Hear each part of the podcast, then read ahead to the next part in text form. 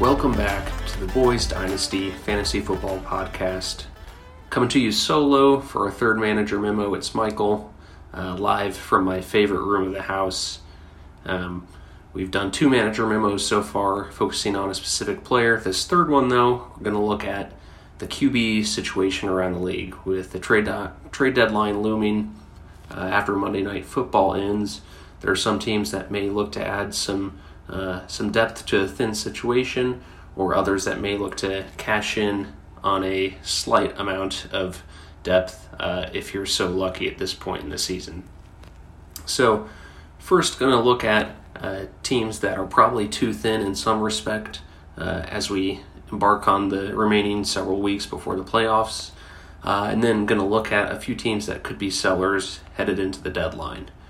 Uh, so I'll start with myself.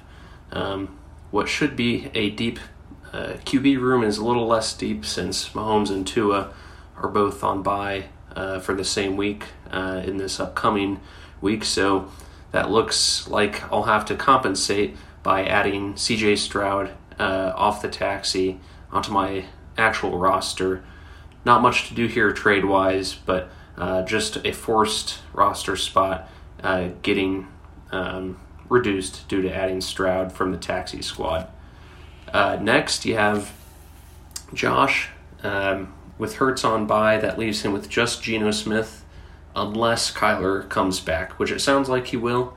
Um, but you never know based on the way things have gone with Kyler and the slowness with which he's returned. So, another one where um, Josh should be in good shape, but something to keep an eye on as as the week uh, rolls on. Now, uh, Matt, looking ahead in Week 11, sees uh, Gardner Minshew and whoever is starting for Atlanta um, go on bye. He'll still have Lamar Jackson, of course, but um, then you have Daniel Jones going down with an injury this past weekend, and so that leaves him with one QB uh, healthy and available in a likelihood in Week 11. Um, then you have uh, Tommy, Week 13, likely to cause trouble. I'll just uh, start with that. Uh, Jaren Hall and Justin Fields, if either are starting, uh, they'll be on bye, leaving Brock Purdy's only QB QB available. And then on top of that, you have Jaren Hall and Justin Fields both injured. So, um, you know, for one or more weeks plus week 13, you could see Tommy with anywhere from uh, one to zero quarterbacks remaining, especially if uh, Brock Purdy gets injured again uh, with recent concussions. Um, you know, it's a it's a one percent chance that Aaron Rodgers returns maybe by week thirteen. Um, maybe if he goes on enough darkness retreats or something, he'll be able to uh, recover at that point. But uh, it's still unlikely, despite the progress it sounds like he's making. On the other side of Aaron Rodgers is Dylan. Um, I mentioned there's a small chance Rodgers return. If he doesn't, that would put Zach Wilson um, in the starting spot for the remainder of the year. But if Zach Wilson were to get benched um, due to Rodgers returning or just uh, typical Zach Wilson play, that would only give Dylan one QB uh, for Week 13. He picked up Tommy DeVito, who looks like he'll be the starter for now in New York, uh, but he as well has a Week 13 bye, so not much gained um, from that front. Um, you know, based on the assumption that no manager will want to only carry two QBs, you'll want the two starters and then maybe a single depth piece. Um, there's not a lot of sellers, I'd think, remaining in our league. Um, with people wanting to hoard quarterbacks, either to, um, you know, obviously have enough to start, but have enough to make it through the season to where you aren't going to Waffle House because of it, or to make sure you're making the playoffs because you've got QBs.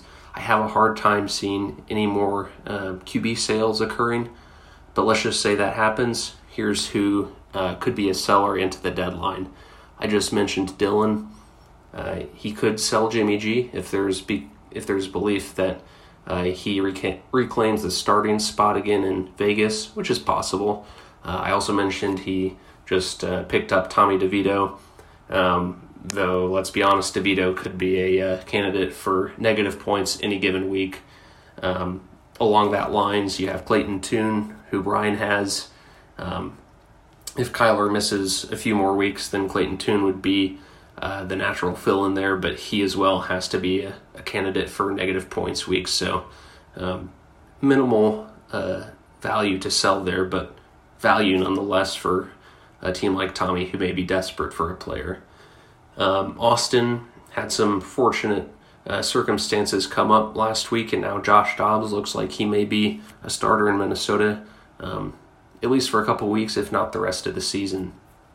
Um, Austin may look to sell him, or if Stafford looks like he will remain unhealthy, then it looks like um, Austin would probably be less of a seller in that case.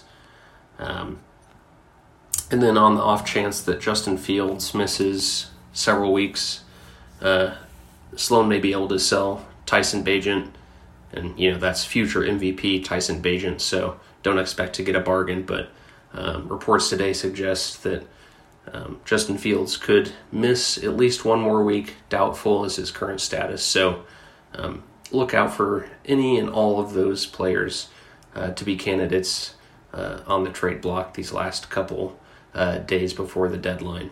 Um, you know, QB remains an important position not only to have long term on your roster, but we've seen a lot of you know late round picks being flipped for guys you can pick up on the waiver wire. So um, would expect that to continue the last couple days.